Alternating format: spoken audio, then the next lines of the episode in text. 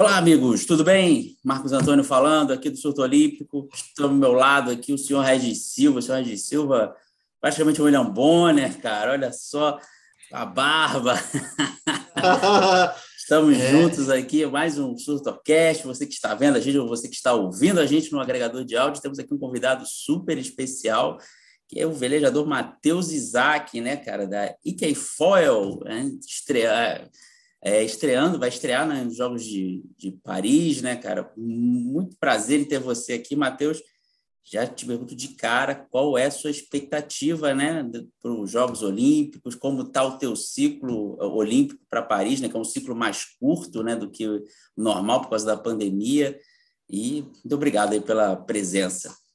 É um prazer, é um prazer. Cara, é um ciclo mais curto. Eu nunca fiz campanha olímpica, é a minha primeira vez fazendo campanha olímpica, então é, um, é tudo muito novo, né? Eu estou junto com o Bruno Prada, então ele é, já fez duas campanhas olímpicas, é meu técnico hoje em dia, e ele já conhece bastante. A gente tem feito um ciclo legal, competimos bastante. A, a, o foco do, dos primeiros dois anos, primeiro ano e primeiro é, era competir bastante, se adaptar aí na classe, que é uma classe nova, é uma classe que, entrou para os Jogos Olímpicos em 2024. O windsurf já tem nos Jogos Olímpicos há muito tempo mas o, o foil, o Ikefoil entrou para 2024 e o foco era correr bastante evento internacional, é, treinar bastante, se adaptar bem ao material e eu acho que a gente conseguiu. E agora daqui em diante é buscar melhorar aí o trabalho para chegar em 2024 com chance aí é, bem preparado e com chance de brigar por uma por uma medalha.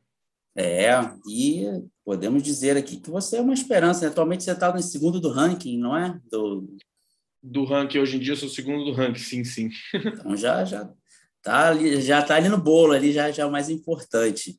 Não é, seu Regis Silva, só a pergunta para o nosso amigo aí, Matheus. Pois é, é boa tarde, Matheus. Como que foi uma, é uma modalidade nova no, nos jogos, né?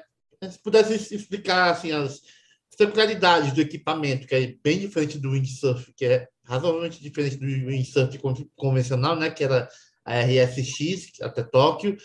E o que você acha mais desafiador durante uma prova da Equifoil? Se é a água, a temperatura, se está muito agitada, o vento mesmo, forte ou fraco, o manejo como você maneja a vela ou a velocidade do equipamento em si? Então, vamos lá. Primeiro, é, o, o que mudou do, no, no windsurf é, da RSX para o Equifoil é que eles simplesmente colocaram o foil, o hidrofoil em português, que é uma, uma espécie de um aviãozinho embaixo d'água e, e ele levanta, quando você pega uma certa velocidade, ele levanta e você fica basicamente inteiro fora da água. É, a prancha, você, a vela, todo o equipamento fica fora da, da água, a única coisa que fica dentro da água é o hidrofoil mesmo. Então, essa foi a mudança mais é, brusca, né? maior mudança no, no, no equipamento.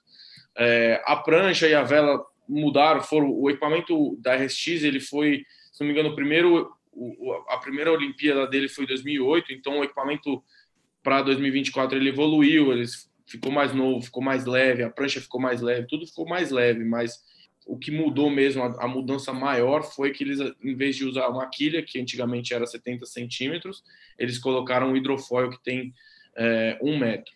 E aí, também emendando na, na outra pergunta é você simplesmente é, dominar esse foil, né? Porque como você fica inteiro fora da água, é uma, o equilíbrio do equipamento é muito é muito diferente. Você fica, você tem que é, é, é como se você estivesse dançando um balé em cima da prancha, mais ou menos. Você tem que ficar sempre pisando em ovos, porque tudo tudo muda. Quando você está no ar, a prancha inteira, se você faz alguma mudança, algum movimento mais brusco, ela, ela tende a mexer e aí quanto mais movimento, pior, né? Você quer estar o mais estável possível para aquele negócio não ficar dançando, a gente chama, né?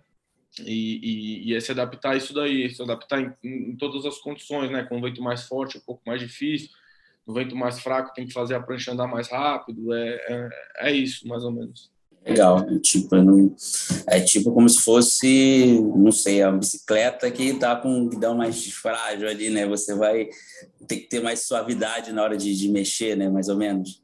De manobrar. É, é mais ou menos isso. É, é, como, é bem diferente, assim, é como se é, você tá inteiro fora da água, você tá com a uhum. prancha fora da água. Antigamente você tinha é, o equipamento era muito mais não é estável, mas é muito mais é, era muito mais fácil de você controlar porque você tinha toda aquela superfície da prancha tocando na água, então uhum. você ia pá, pá, e aí você tinha tudo aquilo que não te deixava muito descontrolar. Hoje em dia com qualquer mudança de, de vento, de rajada, aquele vento pode entrar embaixo da prancha e te levantar, então é você tem que estar bem atento e bem preparado, né, fisicamente, assim, e, e bem atento no equipamento para ele não tá sempre estável, né?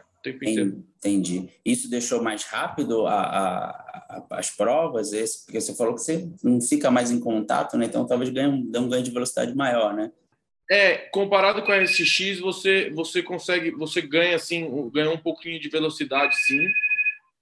Você antigamente eu acho que a RSX andava mais ou menos 12 nós de, de contravento, que, que é mais ou menos 20 km por hora. Hoje em dia, o foil você anda 18 km de contravento, uhum. que é mais ou menos aí uns 30, 30, 30 e poucos quilômetros por hora.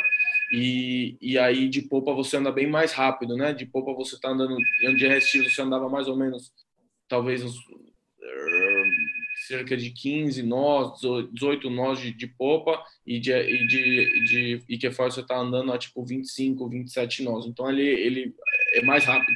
Fora os ângulos, que o ângulo de contravento é muito, mais, muito maior e você não tem o impacto também.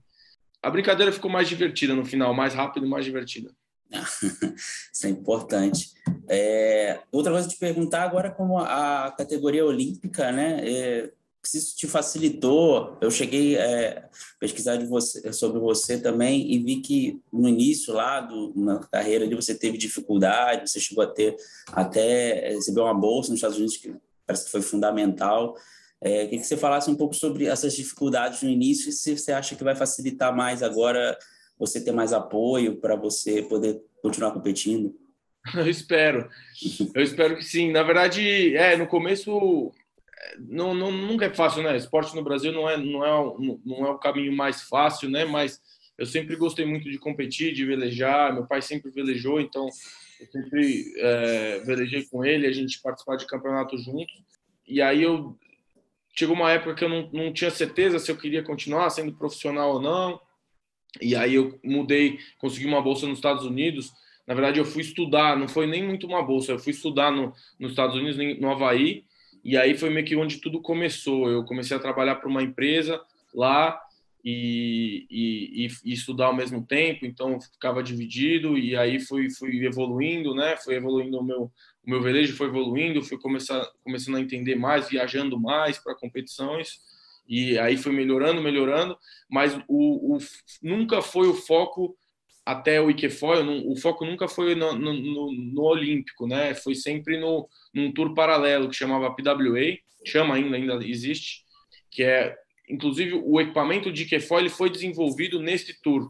É, ele foi, o equipamento foi desenvolvido nesse tour, com as pessoas que participavam desse tour, que é o tour mundial, como se fosse a WSL hoje em dia, que é um tour paralelo, e com, com cerca de seis a sete eventos por ano, e, e, é como se fosse a Fórmula 1 mesmo. Você todo ano o equipamento evolui e é, foi, era isso que eu participava antigamente. E aí quando virou olímpico, agora o foco mudou todo para o equipamento olímpico. Pronto, agora. é, Matheus, você sabe que é, o Brasil tem, é um país de grandes nomes da vela, né? Olímpica. Tem Torben Grael, é, Robert Schmidt, Roberto é, Bechat, errei. Chat, é, Robert Chat. As coisas, Robert Chat. Uhum. É, Grael, o Chat, a Martini Grael, a Carrena Cuse, é, todos os medalhistas olímpicos, campeões olímpicos, e é engraçado que a vela é um considerado esporte de elite, é o que tem muito medalhas no Brasil, de ouro olímpico, nos grandes esportes. Você encara com uma certa pressão de você ser velejador, entrar nos Jogos Olímpicos e ter esse digamos, esse peso para competir e buscar uma medalha? Acho que não. É, todos, todos eles são meus ídolos aí. Inclusive o Bruno, que velejou muito tempo com, com o Robert Chad, todos eles são meus ídolos e, assim, é, eles me inspiram muito em, em, em, poder e acreditar que um dia eu posso chegar lá, tipo, porque eles nasceram no Brasil como eu e cresceram velejando aqui e tudo. inclusive o Robert velejou muito tempo na, na Ilha Bela, que é onde eu treino, e são uma inspiração. Não tenho muita, não sinto muito essa pressão em, em, em performar, assim, em ganhar uma medalha e tudo. Seria um sonho, eu vou treinar o máximo possível para chegar lá preparado para brigar por uma, mas eu acho que é mais uma, uma admiração e em saber que eu, que eu posso chegar lá com, com essa chance. É, é mais isso mesmo, mais pressão em falar, acho que não. É, você falou que o Bruno Prado é seu treinador, né? Então, como é essa sua relação com ele? Ele que já tem medalhista olímpico também, como é que é as experiências que vocês trocam sobre, sobre isso? É, ele tem muita, muita experiência, não só na vela, mas muita experiência na, na vida mesmo. Ele já é bem mais velho, já compete há 40 anos, se não me engano. E ele tem muita experiência dessa campanha toda, em toda. Então ele me deixa muito mais tranquilo em, em nos campeonatos, sabe? Ele como já eu sinto nele muita confiança, ele tem confiança em mim, eu tenho confiança nele, então a nossa troca é muito boa. Ele mora, ele é paulista, ele mora em Ilhabela, então a gente passa muito tempo junto treinando, conversando. É, é... Ele, é, ele é muito bom, ele é muito bom velejador e ele é muito bom técnico. Apesar de ele nunca ter sido técnico, é, ele é muito, ele me passa uma tranquilidade muito grande e ele entende muito de toda a campanha, de, de quando, ah, não, Matheus, agora nós vamos puxar, agora não, agora nós vamos descansar. Cara, foi mal hoje, mas calma, não está tudo acabado, sabe? Ele tem, apesar de ele ser um pouco mais moda antiga, militarzão, ele tem um, tem um coração bom e ele, ele me passa muita confiança na hora de, de, de competir. É, lembrando que a filha dele também, né, Giovana Prada, também compete, né, no, no K-Foil, né, então... Tá. Isso, a Giovana, a Gia, a gente treina juntos, a nossa, nossa equipe é eu, ele e ela, e a gente viaja junto, treina junto, então é, é um time legal, é um time legal. Me sinto bem, me sinto parte da família deles, basicamente. Ah, é bem, bem legal isso. É, e como, como é a sua preparação de, de, treinamento, parte física, parte mental, que até ultimamente tem sido bem falado dos atletas, com a preparação mental é importante, é. né? Como é que você faz essa preparação? A preparação, eu moro em Ilhabela e eu, eu, faço toda a preparação lá. Assim, quando não estou viajando, eu estou em Ilhabela normalmente. É, agora estou em São Paulo, mas normalmente eu estou em Ilhabela. Eu tenho a, a, Silvia, Silvia Oco, que é minha, é minha personal, minha treinadora, a parte física. Então, normalmente eu treino cinco vezes por semana é, em terra com ela, que é na academia. É, a gente faz treinos diferentes e tudo, mobilidade, força, todos esses tipos de treino e, e, treino seis dias por semana, cinco ou seis dias por semana na água, dependendo do vento, né? Mas a gente tenta fazer mais ou menos isso daí, que é que, que o Bruno sempre fala que a gente tenta é, é, treinar bastante e estar tá bem preparado para na competição ser tudo mais fácil. Então a gente sempre tenta puxar um pouquinho mais no treino do que na competição, para na competição a gente é, levar aquilo bem, bem leve, né? Que normalmente num, num dia de regata a gente faz quatro, cinco regatas que é, na verdade, a gente está treinando na ilha, em um dia a gente faz muito mais, e aí é, você está bem preparado, né? Senhor Regis, sua pergunta aí. Matheus, a pergunta é, é sobre, teve recentemente, uns meses atrás, a Deathwind, né? Foi. Como você, é, como você foi, como foi sua participação para os, é, os nossos é, espectadores e também falar sobre quando é que você vai competir novamente para a gente poder acompanhar nessa no rumo a Paris. Então, é, o Def Wind, na verdade, ele terminou semana passada. Teve um Def, tem uma edição do Def Wind agora que terminou semana passada hum. e teve uma outra que foi em novembro. Hum. A de novembro eu acabei terminando em décimo. Foi, foi a minha primeira vez participando e, e, e eu acabei terminando em décimo. Na semana passada eu machuquei minhas costas e eu não consegui terminar a prova. Eu fiz, um, eu fiz dois, duas provas, que na verdade aquilo é uma, é uma longa distância e ela não é com equipamento olímpico. Como eu tinha falado, ele é com equipamento é, com que eu competia no, no Tour Paralelo para WA, é, é com aquele equipamento. E aí eu acabei me lesionando e, e, decidi não, não, não competir o resto da competição. Eu fiz duas provas só, é, tiveram seis, e, e aí eu não, não, terminei muito bem. Obviamente, eu eu, eu saí da competição para não, não machucar mesmo as costas. Entendi. E as principais competições que você vai disputar agora nesse ciclo, porque assim, você falou que tem dois, né? Então você vai ter que focar, é. focar mais no, no, equipamento olímpico. No olímpico mesmo. É, eu agora a gente terminou o europeu E, e aí tem um, tem um break maior agora da, da modalidade olímpica. O foco desse ano é o Mundial, que vai ser em Brest, em 15 de outubro. Então, agora toda a preparação e planejamento é para esse campeonato. Então, e a gente também tem, é, de 1 a 4 de setembro, tem o Sul-Americano em Búzios, e esse Sul-Americano, ele já, é, os, primeiros, os primeiros dois classificados desse campeonato já, tão, já se classificam para o Pan-Americano em 2023 no Chile. Uhum. Então, ele também é um campeonato importante. São os dois, os próximos dois eventos mais é, importantes aí no meu calendário, é o Mundial primeiro Mundial e depois esse Sul-Americano em Búzios que, que daria a vaga para o pro, pro, pro Pan-Americano no Chile em 2023. É, e você falar um pouco de quem tem mais tradição no, no país, no, os países com mais tradição no K-Foil também, né? E se você tem um ídolo no esporte, ou na categoria específica, ou na, na vela em geral. Cara, é, o, os países mais fortes no, do, no Ikefoy hoje em dia é a França. Hoje em dia o, o cara que foi duas vezes campeão europeu e campeão mundial é francês. Depois tem a Holanda e depois a Inglaterra. Acredito que esses três aí são, são, são as maiores potências e, e eles investem muito, né? Muito na, na, preparação de todos os atletas. Eles têm muito atletas e, e eles investem muito na toda a preparação, a parte de equipamento, equipe multidisciplinar. Então acho que essas três potências aí.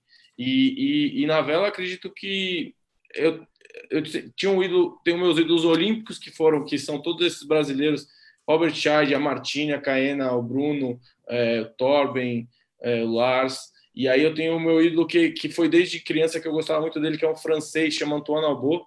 Ele foi 25 vezes campeão mundial, mas não olímpico. Como eu sempre queria seguir esse caminho não olímpico, antes do Ikefoil, é, eu sempre admirei muito ele porque ele era muito sempre ganhou tudo basicamente. É, de, na minha geração ele cara ele é o cara que ganhava tudo. Então ele é, ele, o cara é muito bom mesmo. É, você falou que parece a Fórmula 1 ele era tipo o Schumacher né? O Hamilton ele ganhava tudo né?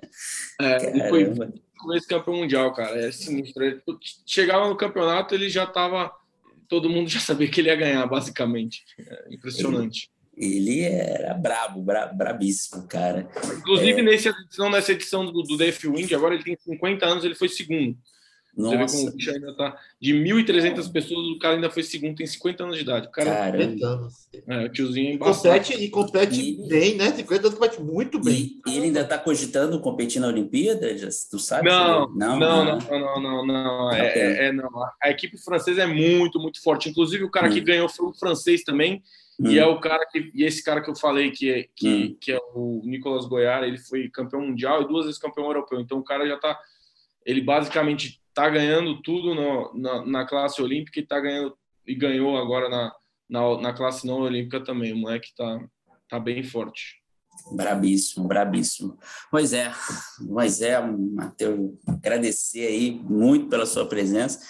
Quero que você deixar o seu. Mais uma pergunta, Régio? Eu estou encerrando antes de falar, né? Vai eu tenho uma pergunta, uma pergunta, pergunta assim. Então pergunte. Olha, olha como eu sou apresentador. Não, tem uma pergunta, mas eu, tô, eu tenho uma pergunta. É, Matheus, assim, quando você fez a que que você provavelmente não pensava em estar nos Jogos Olímpicos algum dia. Agora você tem a chance de estar nos Jogos Olímpicos. Quando você soube que a Equifair foi incluída, assim, o que veio na sua cabeça? Você está numa Olimpíada, que agora que você competiu tudo bem, dava seu máximo, mas agora entrou o fator olímpico. Como a sua cabeça reagiu a esse, os Jogos Olímpicos são o maior evento da Terra? O que você pensou, é. como você reagiu? Foi um... Eu me senti mais... É... Parece que o negócio ficou mais sério. É, é, é impressionante quando você fala de Olimpíada. Tipo, o PWA provavelmente no Brasil devem saber, não sei, duas, três 5 mil pessoas que sabem o que é um o que é o PWA, o tour o PWA, PWA, né? Que é esse tour que eu participava antes. Mas se você fala de Olimpíada, todo mundo sabe, o Brasil inteiro sabe o que é uma Olimpíada. Tudo bem, ninguém sabe exatamente é, como é que funciona aí que é FOI, o que é o FOI e tal. A grande maioria, né? É, as pessoas da vela sabem, mas a grande maioria não sabe. Mas só de você falar que é uma Olimpíada, todo mundo sabe. E aí eu acho que é um negócio muito mais sério, uma sensação. acredito que vai ser fantástico participar de uma Olimpíada. Vai, vai ser mesmo. E vai, ser, vai ter o PAN, né? Que vai, muita gente fala que é tipo um, uma preparação, né? Também. Você vai ter o sul-americano, né? Então vai ser bem legal. Bem legal. Bem legal. Tô, tô, tô querendo muito aí participar e viver essa experiência toda. Para que você vá muito bem, né? O segundo ranking, já vamos estar na torcida aí para você se manter lá e, e, conseguir fazer bonito lá em Paris. Santiago também, né? Antes está mais perto, tem o PAN ali, né? Só para lembrar né, que hum. a, as provas de vela em Paris vão ser em Marselha, vai ser lá no hum. Mediterrâneo. Exatamente. Não, vai ser chique. Você, você, você conhece ali? Já, já chegou a competir ali, mas essa região? Já, já, já. Inclusive, ano passado, eh, a gente teve uma prova lá, foi o campeonato europeu, eu fui terceiro no campeonato. Tinham 150 ou 160 pessoas, eu acabei saindo em terceiro. Foi o meu melhor evento do ano passado. Marcelo, ah, Marcelo perto disso, Mônaco, é, tudo vizinhança, pouca coisa, né? Pouca coisa. É, é. Mas bom, bom que você já conhece ali, que ah. não vai ter muita surpresa ali quando chegar os jogos, né? Exato, exato, exato. Beleza, mais uma vez, Matheus, muito obrigado. Vou deixar aí um, seu, dar o seu destaque final. Você pode falar o que você quiser, pedir para o pessoal seguir você nas redes sociais, falar de competição. Bota o seu Pix aí, vai que alguém deposita, sei lá. Fica à vontade. O espaço é Valeu. é seu agora aí. Valeu, muito obrigado aí. Queria agradecer vocês também pela, pela oportunidade. Me sigam lá nas redes sociais. Um abraço a todos aí. Tamo junto. Valeu, muito obrigado. Muito obrigado, Regis, por essa presença aí. E muito obrigado a você que está assistindo ou ouvindo. Vamos voltar aí, quem sabe, com mais um convidado aí. Segue a gente nas redes sociais também, arroba Surto Olímpico. Grande abraço a todos aí. Valeu, galera. Tchau, tchau.